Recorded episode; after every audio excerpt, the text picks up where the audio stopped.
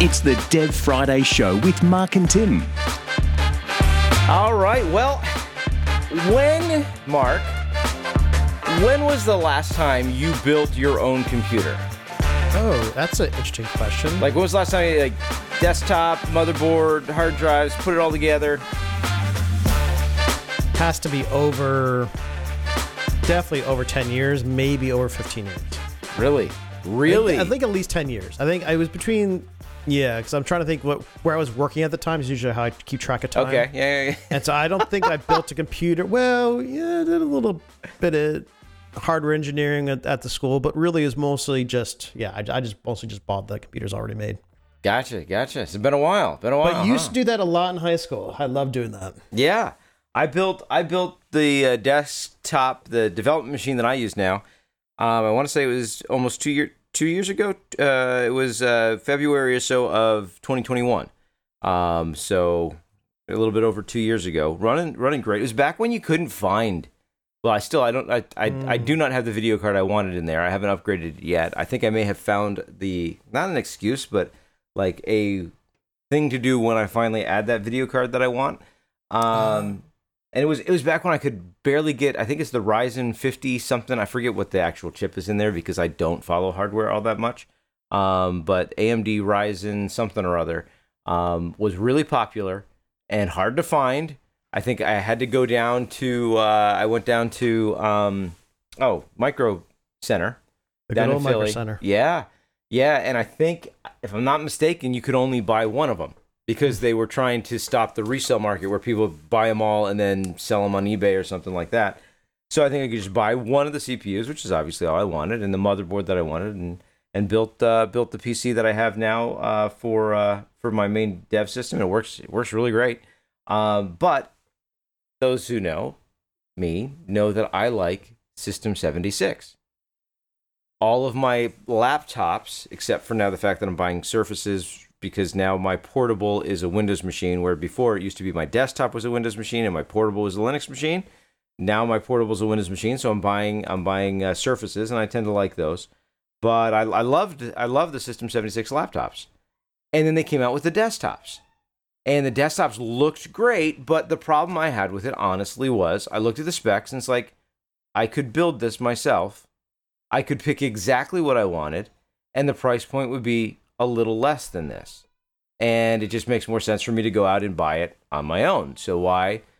But I looked at it, I'm like, but I really think their desktops look slick. I don't know if you saw any of the System 76 desktops. I did. They're they're the ones that have the nice kind of. Is it like a real wood paneling, They or have- is it a fake? yep. Is it a fake wood paneling? No, I think it's real It's wood. real You wood? can pick which Good. what what type of wood you want Nice, in the nice. in the panel inlay.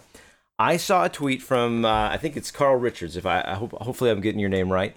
Um, he's the he's the owner of System 76, and uh, and he tweeted that now they are. I got Richel. I think I think I said said that wrong. Sorry. Um, and they're now selling the cases. Oh, interesting. So you can buy the case that they were that they are using for their put your Thelio own line. hardware inside of it. Put it right, yourself. right. And that was the one thing I, I had to buy a case when I was building this this computer. I had to buy a case. I looked at the cases. I'm like, okay, I'll go with that one because I didn't need that big of a case. I didn't care that it had lights in it. I don't want. I just want a nice. You want like a nice looking case. The only downside with those cases are is that they are they are made to be somewhat compact, right? So if you want to have like a good number of slots for some reason, like if you're running like you know some multiple cards for doing streaming or recording or you know You mean the Thelio ones, the the System 76 cases, or just cases in general?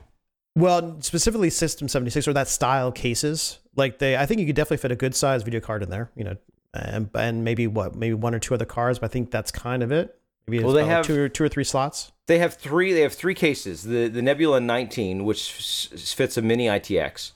The Nebula 36, which does mini ITX, micro ATX, and ATX. And then the Nebula 49 that does an ATX and an E EATX. And I think my motherboard's an Okay. ATX. So the Nebula 49, I think is if I'm looking at the specs, it's pretty, Pretty sizable. Okay, It's pretty sizable. Um, How much are the cases by themselves? The 49 Nebula 49 is $329, which Does is a come a is it little just pricey. the case? Does it come with a power supply? Um, let Sometimes they, here. they throw those in, Yeah, yeah, yeah. I'm seeing. I'm seeing what it. especially if the custom if the power supply is pretty unique to the uh, the case. Okay, case dimensions, max power supply dimensions. No, it looks like you have to get the power supply, which I think for most people that are buying a case, they're going to want their own power supply. Um, Well, if you're getting some real wood in it, then yeah, I could kind of see that the price could be kind of worth it if it is some uh, nice, well, good, you- you polished, can- you natural can, wood. you can add those on.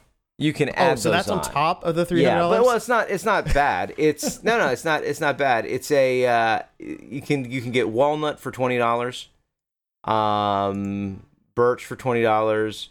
Uh, they have an etched PCB traces, so I'm not sure exactly what that would look like. I'd love to see. That's that's the one thing I don't Mhm. like about their uh, marketing site for this is Yeah. like you can you can select what accent you want, but you don't actually see it on there. Um, it may be in their wiki where they have the uh, the specifications, but I, I don't actually I don't see it there either. Um, Well, since you are, you know, you're building this for a Linux computer, I think this is the right path to go because there's really is, you know, unless you are going full Windows, I don't know. If you're going to be trying to build a Linux computer, yeah, I would just do it yourself.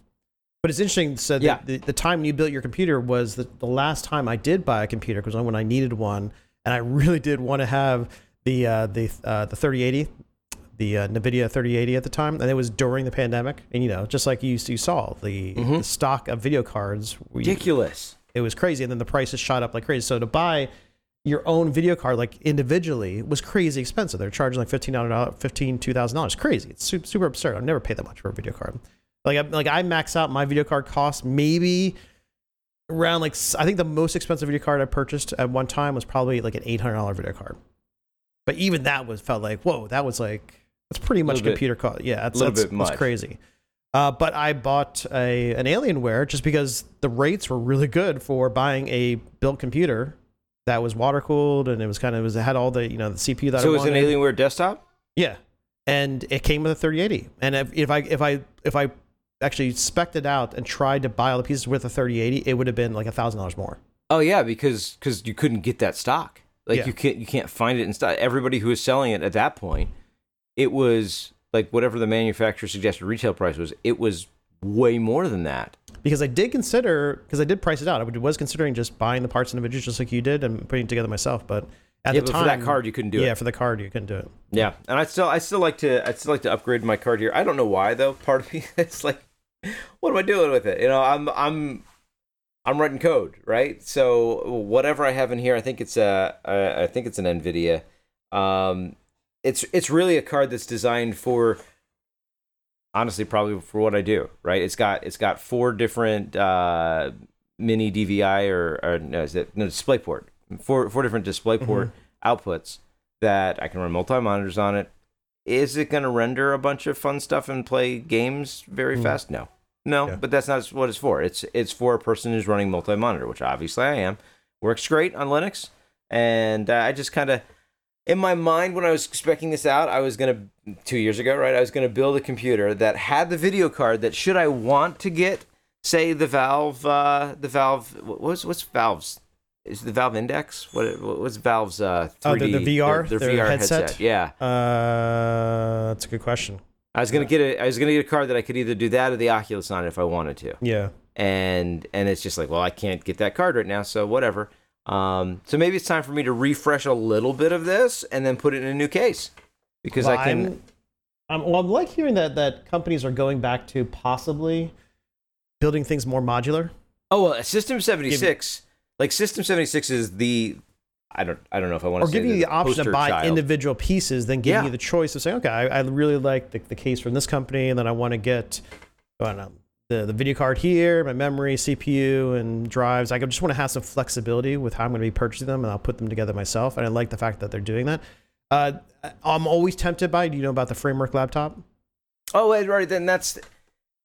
That's, That's th- everything's little modules that you kind of just yes. click in so together, basically, it right? comes. It doesn't come built. I don't. know, Maybe you could pay for it to have them pre-built, but why would you? Why would you do that? But basically, they'll ship you to it. Every part is individual box. You even put the the LCD. You select your LCD panel, for and then you basically it's it's interesting watching you know the the video for how you install it. Basically, you you unsnap the plastic. It has like this magnetic adhesive goes to the frame, and you put the, the plastic frame around it.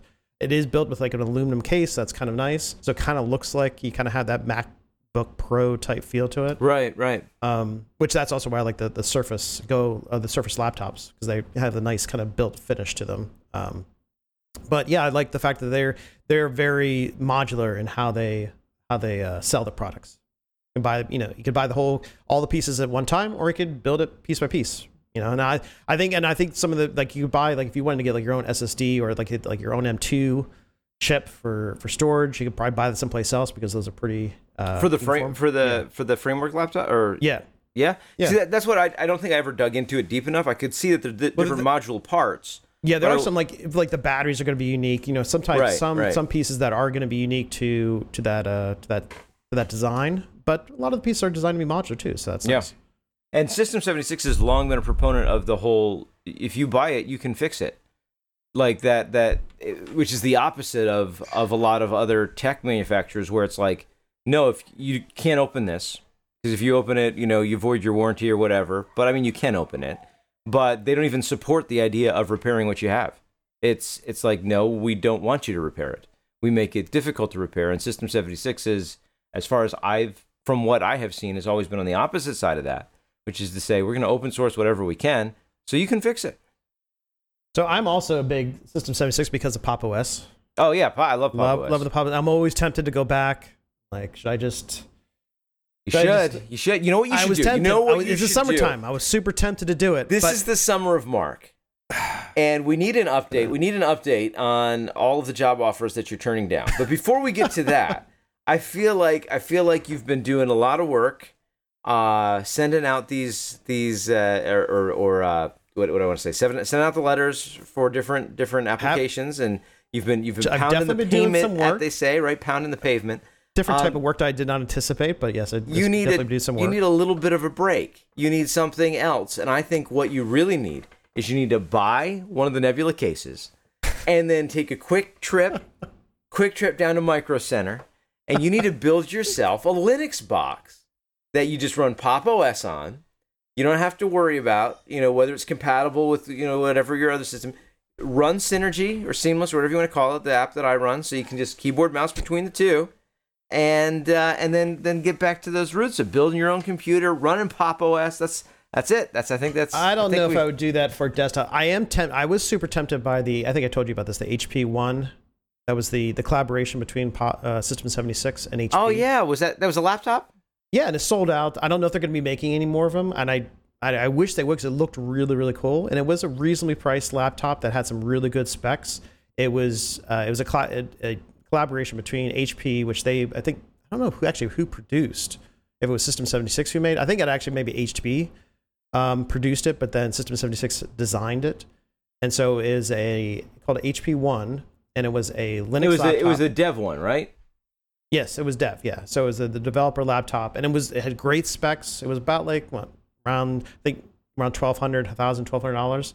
So I think for the the quality of the laptop that it was and the specs that it include, I was super super tempted by that, and that was on my my list of future purchases because I would like to have a dedicated laptop that is just Linux, and I could I could deal with that. But I think as a desktop, I kind of like all my desktops kind of work the same. That's why I went back to Windows because it's a little bit more a little bit more safe for me to use when it comes to video, audio drivers, and everything like that. And yeah, Now I'm looking. I don't know which one it is, but I thought I saw that they were for the first time um, going to be building a laptop all in their manufacturing facility. System 76 was.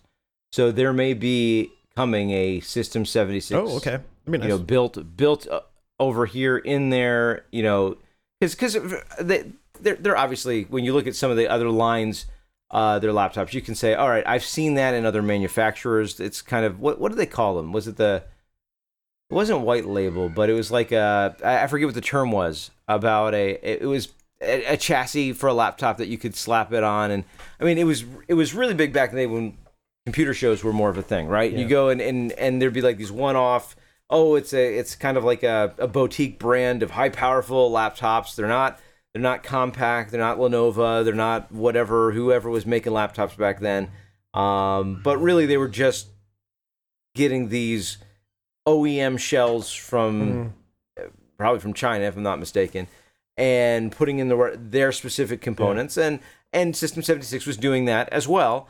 Just the nice part of uh, my understanding of what they were doing was they were ensuring that whatever hardware they were putting in these things was compatible with Linux. Because again, this is my understanding. I'm not in the manufacturing industry, but but my understanding is like if you're buying a Dell laptop or something like that, they have specs. You're going to get this processor, right? But some of the other things are a little bit wh- whoever they could get that part from the cheapest. Mhm. You know, in this. So so if this is com- if they're probably all completely compatible with Windows because they have to be, and Windows is great about being compatible with everything. But yeah, you might run into a weird issue with like, well, why does this same model Dell run fine with Linux, but this one doesn't? And it's because the the hardware may actually be different under the hood. There may be some slight differences because they were just selling you it is this type of drive at this speed you know this capacity not telling you what the hard drive controller was you know those things may not be consistent whereas system 76 would build them in such a way that they're consistent and they consistently work with linux but i'm, I'm excited that i think i think they're being able to manufacture some in-house which isn't really a commentary on what country the hardware comes from it's a commentary on the fact that this is a P, this is this is a a linux first system builder that is now able to control the entire process, which to me is really, really interesting. You know, Tim, I have a sickness. Oh no. I realized this week, well, not realized, but it's something that I, I go back to because what I was also doing between our two weeks, since we've been off for two weeks, I know. I know. family stuff, and we, you know, maybe we'll talk about that at the end. We'll get a little update on the on the the family updates. Um, but one thing I was re- realized with the fact that you know I there's part of me that wants to go back to just having one computer. I wish I could. Did you ever have like one time in your life, let's say you just had one laptop, that was your one primary laptop, that's all you, you did all of your work on? I was a few points in my life that I, that was the case, and I was really, really happy back then. Now I have four different computers. Now each one does have a different purpose. Like I'm at my standing desk that I do that I do this show with you, and also I this I prefer to do like my classes, my lecture videos. I have it's a multi it's, it's my one computer that I have two two screens, so I could have it's easier for me to do video recordings on. But I have another computer that's mostly for that has my 380 in it, so I could do some uh some also some work on, but also some gaming.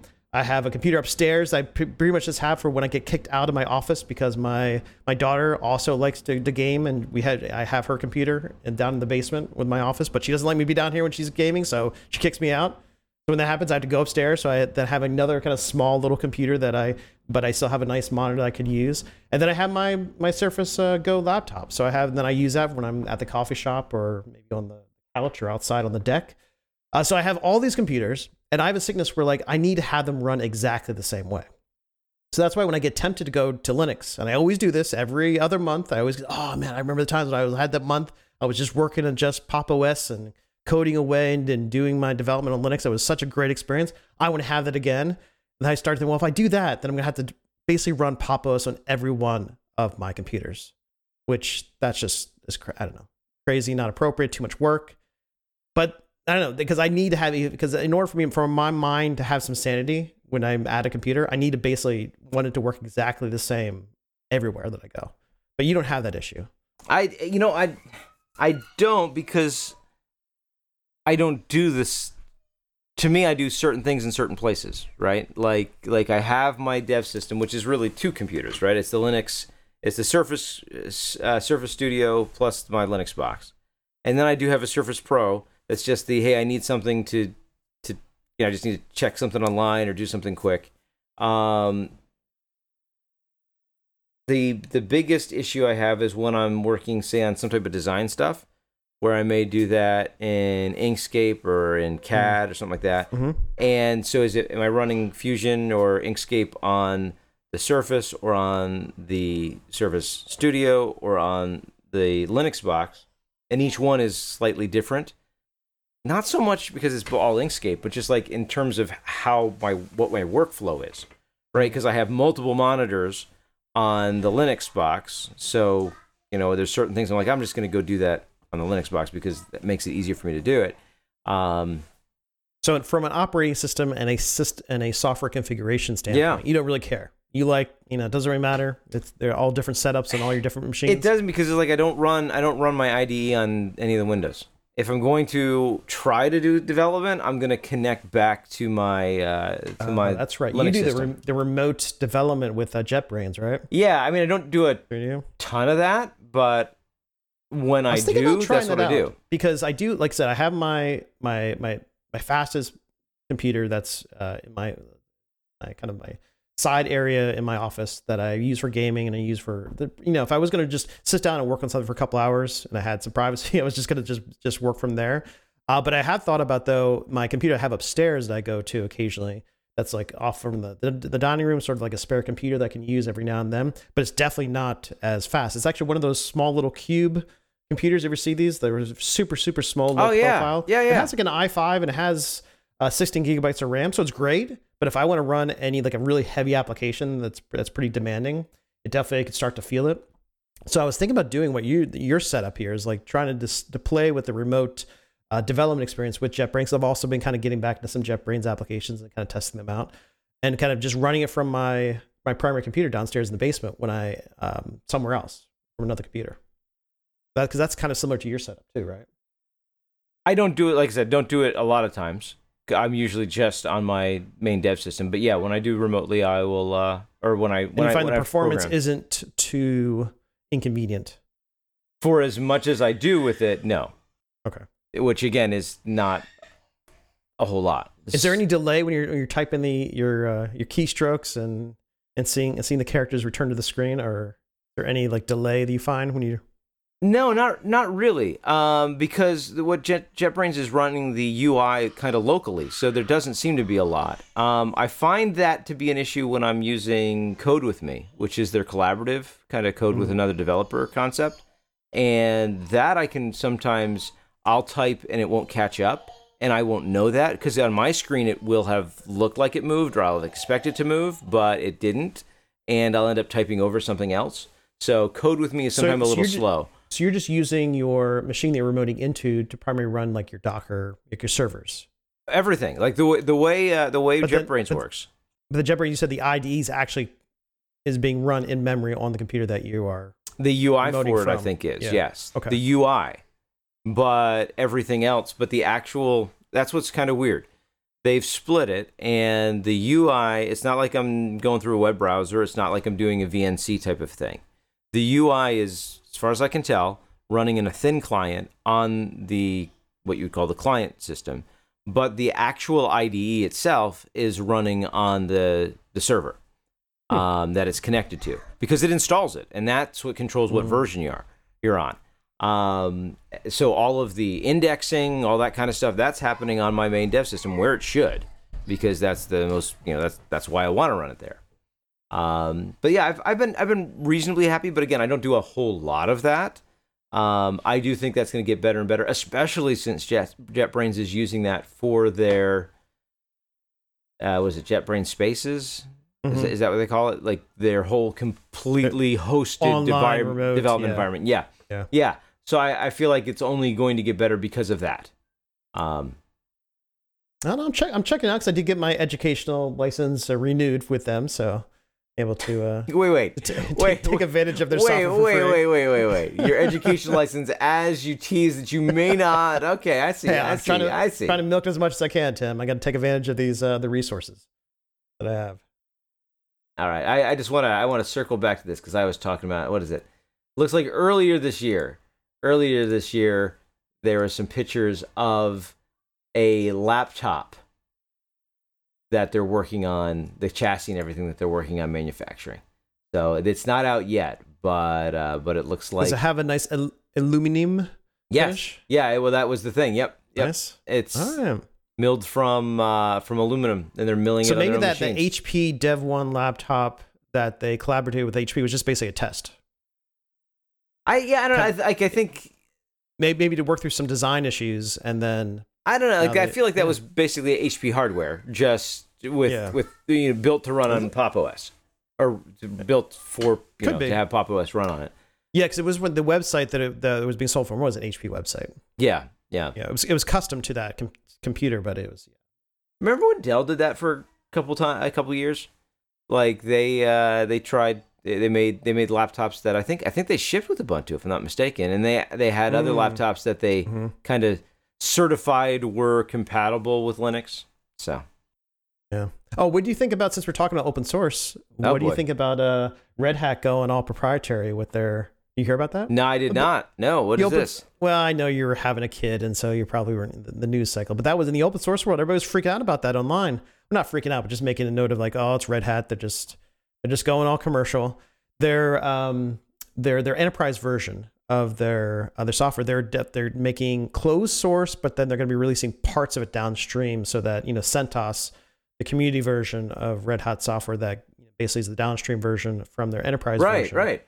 Uh, it's, we'll still get updates, but it's going to be much more restricted updates uh, because they're pulling away. they're going a little bit more proprietary, pulling away from the the open source in their enterprise product. Okay, so they're are they are they not?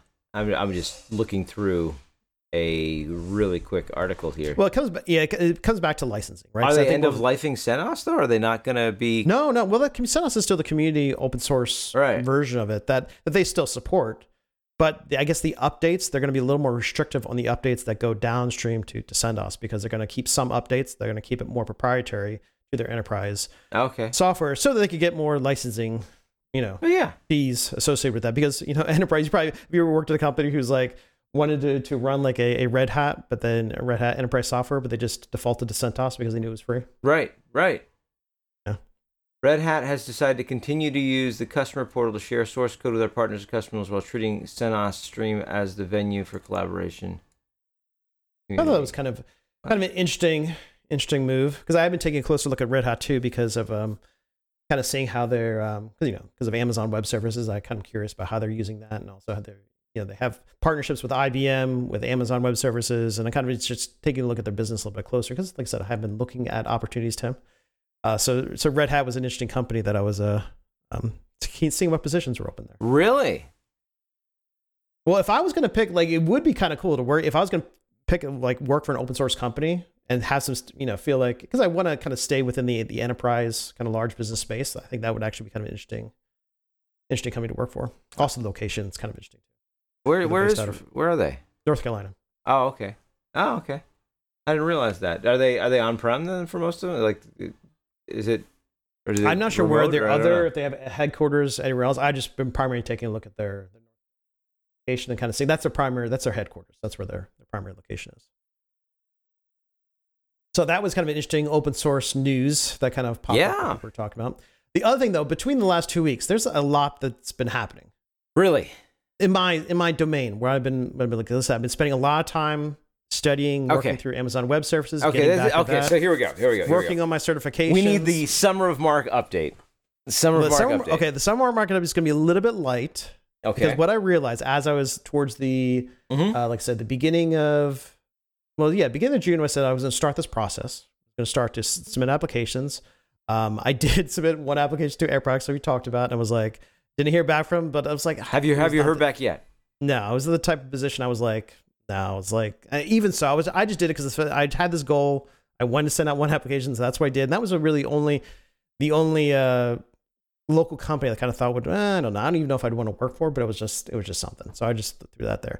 But then as during the month of June was also working, I took the Microsoft, uh, what is it, Certified Cloud Practitioners, Amazon's kind of first certification. I took, got that, even though I probably could have skipped it and just went to their solutions architect or their developer associate uh, certification. Uh, but I just wanted to, it's been a while since I thought about taking like an exam or certification exam. I kind of just wanted to use it as like a test run to kind of see what the process was like. Um, and so I did that during the month of June. And then as I was looking at all of these job uh, offers, job descriptions, if I really want to get, let's say a let's say a cloud architect, solutions architect, cloud engineer, specifically with AWS because that's what I'm focusing on, they're all requiring like let's say one to two certifications within certain levels. All the interesting job po- job job posts that I'm kind of interested in, uh, they're all requiring the certifications. That's what I'm mostly spending my time on. And these are Uh, these are jobs at companies specifically to do this for like an AWS, like a solutions architect. Yeah, either they're they're uh, either it's a consulting company. Oh, so say they're they're, an AWS. They're providing gotcha, partner. gotcha. They're providing solutions where that it could be an internal solutions architect that they have a heavy That's it. That to me is interesting because you feel like those people would lean on AWS to say, "Hey, give I need someone there to be my solutions architect." But no, Yeah. they're actually just saying we're hiring that person. In, I'm not sure how much it, how much Amazon charges for Yeah, their well, that's true. for their consulting services. Yeah, Uh, so and no, so those are the type of job offers I've been or positions I've been. and they really, all really require a handful of They all require it. certifications. So, but I was like, okay, so that's really what I've been focusing on. So I'm trying to. I'm gonna let's schedule take the next one next week. So I'm gonna do that, and then I want to get at least what the the uh, solutions architect and then the developer associate one. Probably should have just taken the developer associate one. I probably could have done that already, but um, so that's kind of on my list, and that's what I've been focused on. And then when I do that, then I'll start sending out some applications because I I don't also don't want to do this spray and pray approach where I'm just going to be throwing out a ton of applications, cover letters, resumes, and then just see what I get back, which Right. I was going to do, but I was like, I don't know, I've never really done that in my past. When I've gone for a job, I usually have pretty, like, yeah, the title of this episode is laser dependencies. Yeah, pretty much laser focus on one or two or three positions and then really working to try to get an offer at one of those. I never had the, the, the sense of like, oh, I'm just going to throw out like 100 applications, Let's which people what- are doing. Let's see what happens. Yeah, And it is a tough time. It, it is a tough market, and I think you know it is very competitive because of all companies pulling back, especially in the tech sector. So I did see though the, the- usefulness of your plan of, of say doing a bunch of them just to get like familiar with that interview process again. correct. But what I realize though, the type of position I want, I, if I'm going to be going in interviews, I also want to make sure I'm prepared for it too. Because the other reason why I'm Right. using Right, right. these certificates, not just for fulfilling that requirement, so that my resume can get through the first kind of automated uh, requirements search, so I can actually get to the next level. That's primarily what you want to get that certification for, just so you can get your foot in the door there. But also just to prepare you on the technology, right? Because it's kind of it's it is even though I am have been done a, some work on AWS, mostly from like just working with like S3 and EC2 uh, instances, and just did mostly for like VM hosting. That's primarily what I've used, like Amazon or other or Google Cloud or Microsoft Azure. It's just basically just doing VM hosting here and there. Um, so I have done some work on that, but not really kind of taking a look at the architecture and thinking about how the, their their platform is set up and to think about all the offerings that they, that they have. So I'm spending a lot of time just studying and kind of doing some tests and doing some uh, uh, practicing, doing some practice exams too to kind of to get, help prepare myself for so for. Because also when I get in the interview, I want to make sure I'm prepared for it too. Don't just want to wing it. You remember uh, GraphCat, right? GraphCat, yes, GraphCat. yes, Uh, yeah, yeah, yeah, He's Yeah. uh, he's apparently taken some uh, some AWS cert- Isn't he? certifications Isn't he well. working for Tesla now? Uh, that's what I LinkedIn think- says. I think I saw on LinkedIn. Yeah, he's Well, working as a as some type of uh, solution, something for Yeah. for uh, Tesla or something like that. Yep, yep. So, but. I, I've I've seen I've seen some posts from him on uh, on passing some AWS certifications. So So along with that, which is also interesting too, because then Amazon went down what two weeks ago uh, how did I in miss their- that one too? in their U.S., which is interesting. That week, Which region? things ha- it was U.S. It was the U.S. East one. oh well, that's Well, it goes down every it goes down all the time, right? Like that's you don't you don't put something in US East one. I mean, everybody knows that. But it, They're it running on Pentiums there, Mark. That was it. Was an interesting? Was it, I think it was the end, the beginning of the week. I think it was the beginning of the week. So it was interesting. Two things happened that week. It was the the downtime AWS and US East one, and also a hack, a ransomware hack in the government, and uh, a lot of also- educational institutions with this. Uh, what is this software called? Um, the MOVEit software. MOVEit? I don't know if you if you heard about this. The the data breach that happened. Apparently, have not been paying attention to anything. Like I don't know too much about the Which is, software. I think, something worthwhile though to just send that message out to ransomware people everywhere. I'm probably not going to respond quickly, so if you've got my data and you want me to pay you some Bitcoin to get it undone, just The trick is if you don't respond, emails. send a couple they'll stop- emails. They'll stop bothering you. That's the other thing that too. If you is? ghost the ransomware emails, they'll they'll stop sending you those emails. I've noticed that. 'Cause I used to get those emails too. It's like, oh, we have your information. Yeah, yeah. You better contact because once you reply, once you contact Oh, them, then then they, they, yeah, have you. oh, they have you yeah, in the hook. Yep, yep, yep. Then they're really going to target you. Ask him, ask him if they can just buy some gift cards and then send them in the mail, and I don't know, just try to scam the scammers back with a different, I don't know, scam or something like that. So, All right, so just- I, don't, ransomware. I don't I don't know too much about the software, uh, but I guess it was a, it was a um, it was a ransomware data breach. I guess a lot of data was was stolen because this MOVEit software is a cloud hosted software and also this kind of a file transfer service. Uh, it primarily for it? government institutions. It seems like most of their clients, especially that were breached, are government or educational institutions and some big private companies, like like Shell, like Shell Oil and Gas was It's is- kinda big. was hosted on there. So basically, a lot of data was taken. But it, the interesting thing about it was the software, the, the company who owns the software, and that's what was blowing me away, is Progress Software. So I talked to you about that a couple weeks ago right, when we talked about how I became a developer and the first software that I used outside of college Yeah. for programming databases was Progress. It was Progress. They have a database. They used to have a Progress database and their own language. And I checked their website because I haven't taken a look at the Progress Now it's all just ransomware. That's all It's- they build. yeah, that's what they specialize in. but it's pretty much. I think they're just a .NET shop now, and they just but they bought a lot of companies, and I think they, I don't know if they that they built this MOVEit platform or if they bought it. Um, but they but they just buy they buy a lot of enterprise software companies, and then So they is the breach resell them. Was the breach on them, or was it like a zero day exploit that then they could? Uh, well, they're getting sued now. It's interesting. I checked it out before the show because I wanted to kind of see if any there were many more updates, and so they're getting sued. And the the suit is saying that Progress failed to have the proper security procedures in place. They forgot to, they they did not do proper training. So basically, it could come down to human error and what and why this uh, Ooh, somebody gave their password to something or their keys or to, to someone that they shouldn't have, and uh, maybe that was was where the source of the breach. But they're getting sued now. Um, and but it was it was kind of interesting. So it was that, and also think about the AWS and the AWS out, downtime was interesting too. The one thing how I thought much was went down there? Because if it was just the, I, I know like when they get whole regions down, everything like the main console, the Amazon console was down. So if you went to the Oh. the Amazon developer console No and you had US East One selected, you couldn't get to it. So like the whole console down, even the status page was down. That's what people were kind of thought this was kind of funny too. It's The, fact that the status. Amazon we need AWS status page status page status page. that shows like how how the the the uptime of their services see what see what services are having some issues that was also down you couldn't access that but the one thing i thought was interesting is it was also doing a lot of studying about the serverless technologies that or platforms that amazon has this the downtime is primarily related to the services serverless platform so usually when these downtimes happen it's really Like about Lambda and stuff? yeah it was lambda Wow. so it was, okay. it was their it was their Lambda service. I also think it was probably their uh, like we talked about Fargate, like their uh, Oh, their- yeah. their their uh, serverless container service Yeah. that they have. That was also that was a big that was majorly impacted. So it was interesting too to see that this downtime was primarily related to their own serverless uh, systems, software platforms that they have. Because that went And down, that took their own dashboards down. Yes, and and also it's interesting too that Amazon's trying to push everybody into these serverless platforms. Right.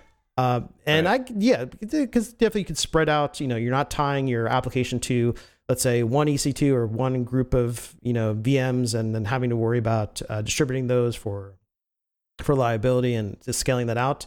But to, to, but to use their Lambda functions, to use their serverless database uh, platforms, that'll give you the scalability. It'll scale up, scale down, and also distribute the the, the load automatically, so you don't really have to worry about that.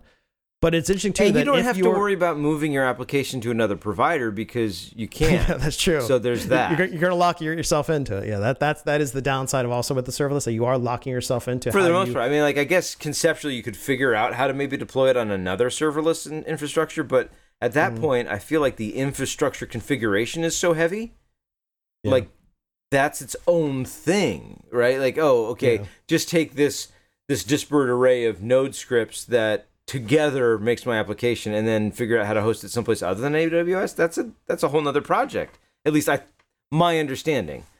Mhm.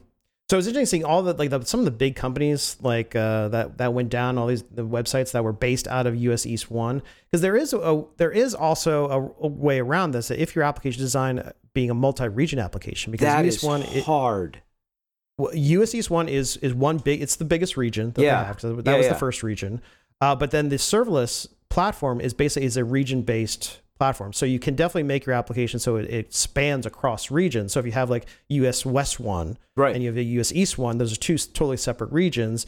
And then you just have to design your application such that can scale between Just- the two. But then there's just an extra do- cost. just and- do that. time with But like that's that's that's really hard.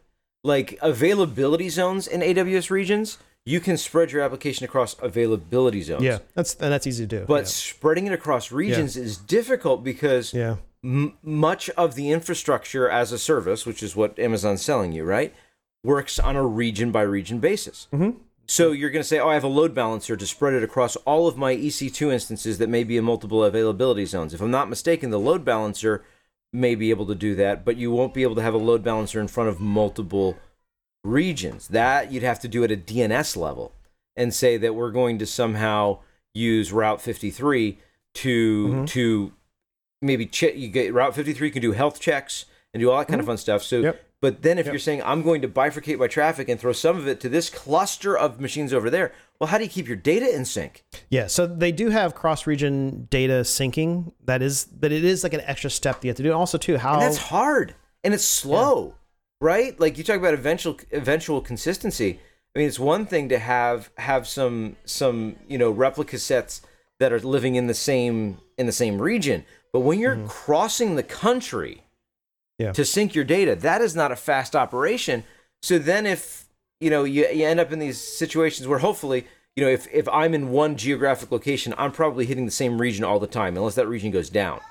But when that region goes down, what data was lost there? Where's you know, and and how which who's the you know who's the primary in those cases? And and then if you have to elect another primary in a different region, that seems like that is know, maybe- ridiculously oh. complex. you know we talked about data lakes. Maybe everybody should, just, Just be in dumping their data. just throw it in data lake. Just throw it in S3. put it in a data lake. You could turn Yeah. on cross-region replication on S3. There's a cost associated with it, but it's just a flip of a switch. You could do it. And, then this, boom, folks, is done. what it's like talking to Mark Coberline, your AWS solutions architect. He's like, well, you just throw it all in S3 and turn on cross region synchronization and you'll be fine. Yeah. You don't need a database. You just need to pull files down from S3 and then, you know, parse them. Uh, that's all you need to do. Simple. yeah. Simple. No, I'm I totally agree. It is it is difficult, and that is something that I actually do not because I agree. Like if you're going to be designing your application within one region across multiple availability zones, they have the, the tools in place to de- design your application and such that can make it reliable across multiple availability zones and have it distributed with like a load balancer. And so it, it, it everything's kind of is there. But once you cross multiple regions, there's definitely a lot more to consider, especially Yeah. yeah. Yeah. Yep, yep.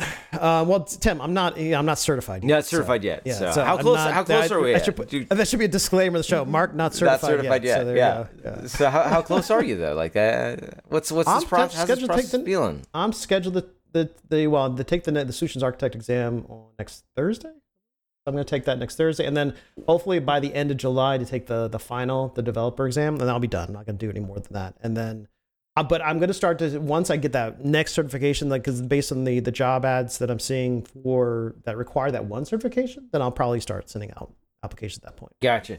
And what's the testing like? Because I remember when I when I took Mm. my test to become a Zend certified engineer, which by the way I am. Not that it matters, but I am. And here's the thing: for me, I see what Is it still a valid? Did it expire? I don't. It should have. like let me, let, me, let me tell you, I don't know if it did. is, didn't Zend change to something else? Oh, Zend's been bought and sold yeah. multiple So times. I don't even. You have to- you have to retake I'm that, even- I'm not even sure. No, I I think I was a Zend certified engineer for I think it was PHP five. I think. Um, back in the day when PHP 5 was the new thing. Um, and then I think there was a Zend certified engineer that didn't have a language version associated with it that I did not take. I Mm-hmm. don't even know if they they have it anymore. Here's why I took it. I took it because I am a self-taught developer and I might I wanted something to for myself to say, look, you do know what you're doing because you could pass this certification. You studied it, you have an understanding, and you went, and a third party said, "Yep, we're gonna we're gonna say you know enough to get this certification." Is it meaningful, and should you look to that just for hiring somebody? Yeah. probably not. But I can see it's it's probably similar in your situation. It's like, well, you're gonna say you're an AWS solution. You you want to work with AWS. Well, do you know AWS? Well, you know that you know AWS if you at least were certified. So I can understand the value there.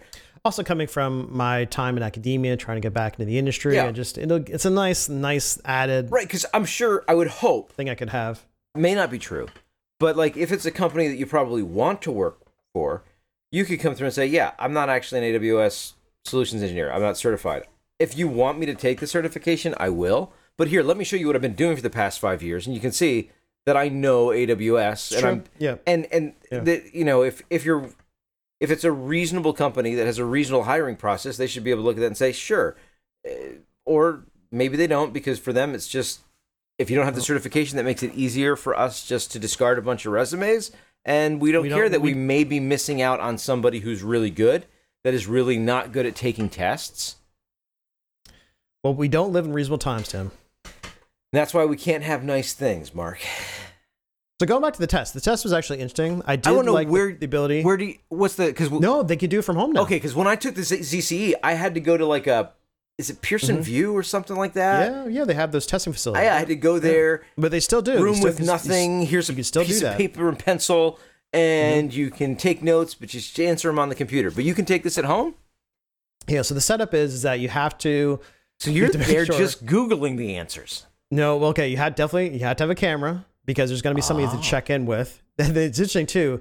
The uh, the person I checked in with, uh, well, I did like a pre-check. I had to record myself. Okay, a short little okay. just to introduce myself, and then I posted that, and then I had to wait for my line in the queue, and then somebody you know came on. I didn't see them, but I could hear them.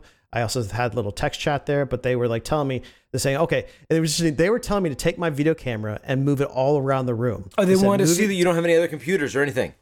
Or nobody else is in the room with you because that's also a rule. you have to be Oh, oh. totally alone. Yeah. you have to be in your room, in your in, a room, preferably with the door closed. Nobody else can be with you in the room at all. Uh, nothing else can be going on. Uh, yes, your your phone has to be away from you, so you have to show with the camera where the phone is located on like in, in the other the other part of the room. Uh, you can't wear a watch. I had my Fitbit on. They told me to take my Fitbit off. Okay, so you move the camera all the way around the room, Yeah. and then what they are they watching you to be like, let's see, he's not moving out of the view of the camera now. Is that is that what's going on?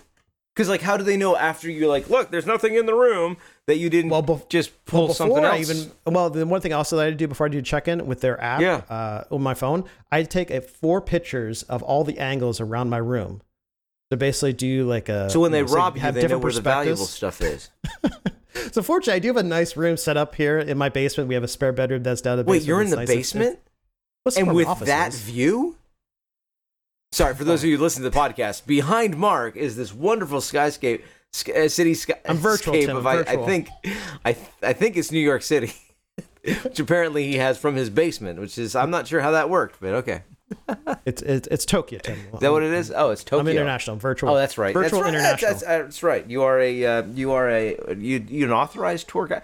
Why aren't you certified in, in tours of Japan? That's where you should be certified. Anyway, oh, uh, that would be a good a good retirement job. there you go. Be interesting. There you go. All right. So yeah, you took pictures of your room. so the room. process i took I had to take pictures around the room and then when the person i was checking in with they would use those pictures along with the the video that i had to like i had to take my webcam i had to move it in different perspectives i had to t- show my webcam behind my computer and so it was like i had to move in all these different directions for to verify that i was alone there's nothing there's no technology around me and the other thing too that their software they had this this uh, person Pearson VUE software that Oh, it's still Pearson VUE. check Yes. Oh, and wow, it'll- okay. It'll, it'll check all the running processes on your computer. So if I'm running, I Oh can't run Dropbox, man, how are developers I- even letting I you can't run- install that? Like I, I can't run WSL.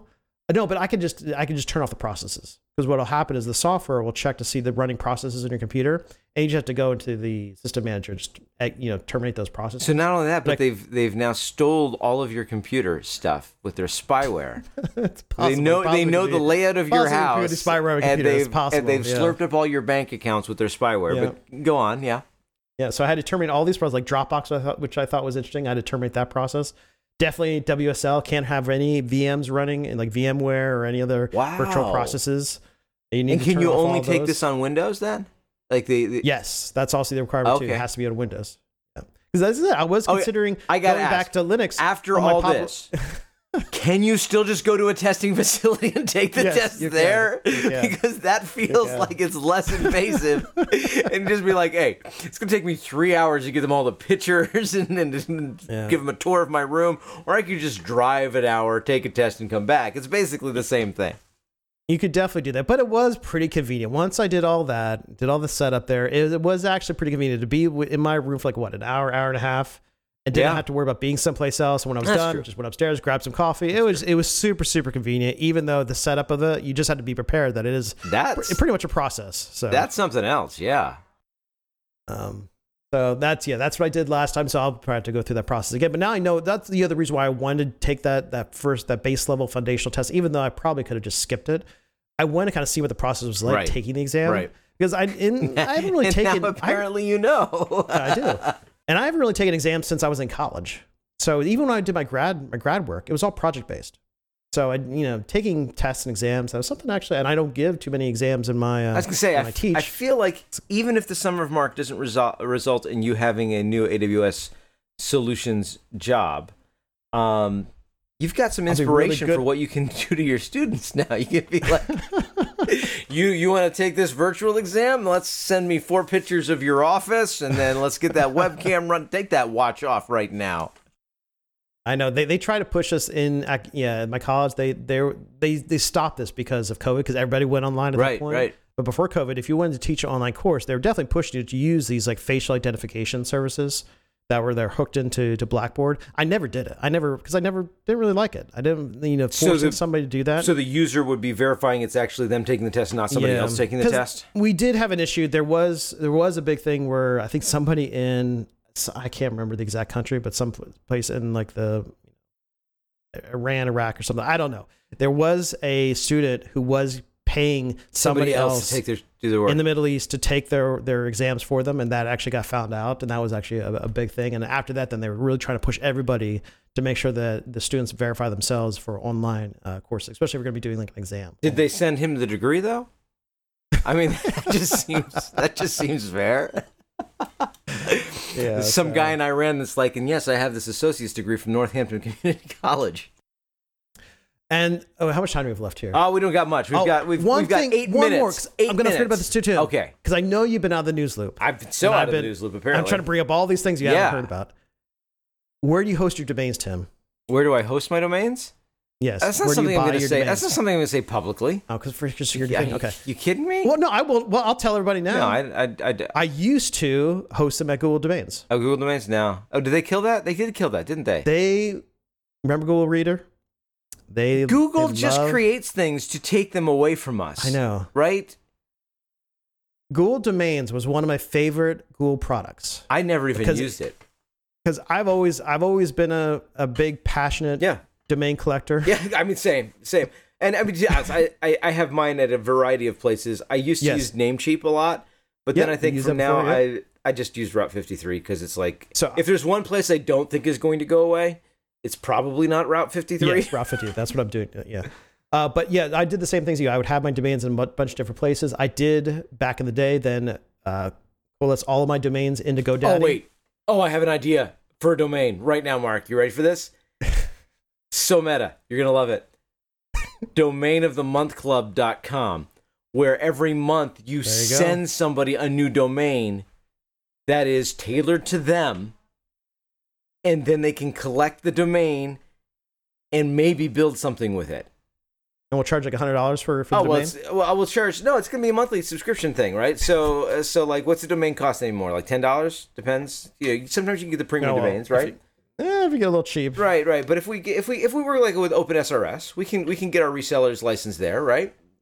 If you ever did Tucows in OpenSRS back in the day, No, I've not done that. No. oh, and I know what Tucows is. Yeah. And I know what you mean, but I don't. yeah, back in the day. Don't do that. Um, so then we could, uh, you know, so one hundred and twenty dollars a minute. So maybe, maybe, maybe like two hundred bucks, two hundred bucks for a year subscription to Domain of the Month Club, and then we come up with unique domains, interesting domains, and uh, it's I can see like this for the entrepreneur in your life that isn't doing enough and needs a new idea every month, Um, right? They just need You just one you more just give domain give them a domain idea that and they'll never work then it's on. like, oh, that's a Yeah. great. I you know what I could build a and then uh, a partnership like like we can give a, a a discount for a pro subscription to ChatGPT because apparently that's all you really need to run your own business now is you just tell ChatGPT to Oh, tell we it what could, to do. We could, we could dial into the API ChatGPT to basically Yeah. generate these domain and then we could too. do that too. Let me go buy this domain right now. Domain of the month club. It's taken? Are you serious? So getting back to like I said, I had all my domain names on GoDaddy, but one thing I hate about GoDaddy, On GoDaddy? yes. Well, I Um, did it because the price at the time Ah. it was. This was also good. This is like close to 15, 16, 18 years ago, a long time ago. And I did this move to kind of get everything together in in one domain host. It's probably because for the cost because of the time, like GoDaddy was actually pretty good. And but at the same time, because I, I had a probably if I looked at all my domains I had and, and where I was hosting them at, domain had GoDaddy had most of the domains that I had, so I just pulled them all into I one. just put them there. Yeah, yeah. but the one thing that you hate about GoDaddy, they try to upsell you and everything. A little bit. You try to put A my domain bit. name. They're going to tell you in hosting, some advertising, personal web page, email address, everything, right? So they try to upsell you the whole time. And I hated that. Once I then I discovered Google Domains because one thing I loved about Google Domains, they don't upsell you. They're like if you buy a domain, do a good uh, domain name search, you buy it from them or rent it from them in a sense. You are they don't try to sell you anything else. It was had privacy already included into it, which GoDaddy was trying to do an extra five dollars a year charge on that to hide your your address Just- information. Just to put it behind a PO box or something. Yeah. but yeah, but uh, but GoDaddy or um, uh, Google Domains did that for free, and so it was just a very and also the interface was super clean and super elegant. I love nice, clean design, clean interfaces. I thought Google Domains was actually one of the best designed products that they had, and a couple weeks ago they killed it. They didn't kill it. They sold it to Squarespace. Which, by the way, is I just want to mention place. this I host my podcast domains. is not brought to you by Squarespace. It probably will never be sponsored. by Never going to. Yeah, this, no way Squarespace looks at this podcast and the demographic that we may or may not have because Mark will not look at those stats and says that those are people that we can sell the idea of creating a website to. Um, no, no, don't think so. So they sold it to Squarespace. I guess the transition is going to happen over the next year. So they they sold it, but they're still gonna. You can still have your domains on. And but what are people talking about online now? We're going to be sending your domains to. So But they're not going to keep them at squarespace.com where you can make a website with uh, I mean I've heard so Oh many ads. I should just Of be able all to the places they could have sold that to. Like seriously, if they would have like yeah, Namecheap would have. That, I would have been yeah, fine with that. Yeah, yeah, it's like I've been so fine with that. But all right, cool. what was can we think of a worse place to sell it? Back to GoDaddy. that, would, that would have been amazing. I spent all this money to transfer my domains over, and then eventually I just went back to there. it's like I know so my GoDaddy. oh, that would have been great. That would have been great. All right. Well, so yeah, no, I, have never used. I don't think I've used Google domains. So what I'm going to be doing over the next year is after I see uh, each one of my domain names come up for to be renewal. You're just gonna renew them someplace renewal, else. I'm just gonna you know, you can do that early, my- right? You could just renew them now You for an could, extra. the cost. I don't want to. I could it probably would be like what three? I have like I don't even want to think about the, Yeah, the money. much? I'm also what I'm going to do next year. Do, like, do I really need, You to, really need need to to have these domain, domain, yeah. names? I might be canceling them, probably half of them. So I don't know. We'll see. But no, I mean, you don't lose any money though, because you just re-register and it'll push the registration out a year, right? That's correct. Like you don't lose the time, Right, so you sense, just- but you just register If I was going to do it in one big mass migration of all these, it would just be the cost. I'm like, Yeah, you don't want hit that- money all at once. Yeah, you want you you want to spread the cost. Plus, Here's what Mark's saying, folks. You want to spread the cost of your the domain financial have advisor that I am. over uh, non-certified, but still, uh, you want to spread that over a year, and that is why you too should join the domain of the month club.com. So uh, I think that should have been the title for the show. domain It's not the- certified. Not certified. Well, it could be the title Yeah. of the next show because this is laser dependencies.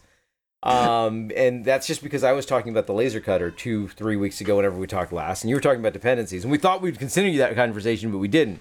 So here's the title for next week's show should be um, uh, not certified in this domain. What do you think? you Not you certified in this domain. Well, but maybe you will be. When do you, when We'll you see, take the, when we'll you take the test? We'll see. It's scheduled to be Thursday. Thursday. So, oh boy. So, Oh boy. So that means next Dev Friday show, Mark is either going to be very elated or not very elated. I feel like it's one of those Yeah, one of those see. two. Well, I was just I was I think I was listening to the last part of our show as I mixed it, which isn't online yet, but it will be soon. And it's talking about how I have this absurd desire to make things with my laser and sell them, even though I will never make any money doing that. I don't think. But uh, and that's what we're going to talk about this week, I guess, in dependencies. But we didn't. So next week, next week, we'll talk about all the domains that we are not certified in. Anything else that I guess I should pay attention to the news.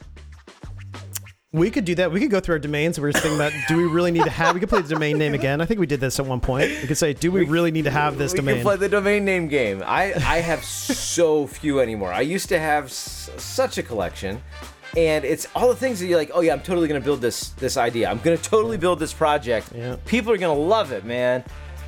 I'm gonna build. What is it? I had ByteCost.com, Byte B Y T E Cost.com, where I was going to show you how to buy the cheapest hard drives because we would just figure out like Per byte. per byte, like what it costs. There you go. You could do like, hey, Yeah. I want it to be 7,200 RM, this, that. It would be bytecost.com. It was gonna. What was that big site back in the day where we found hardware? Lufame. Lufame? That was That, that was my domain name. Lufa. Next week we will find out what Lufa.me was.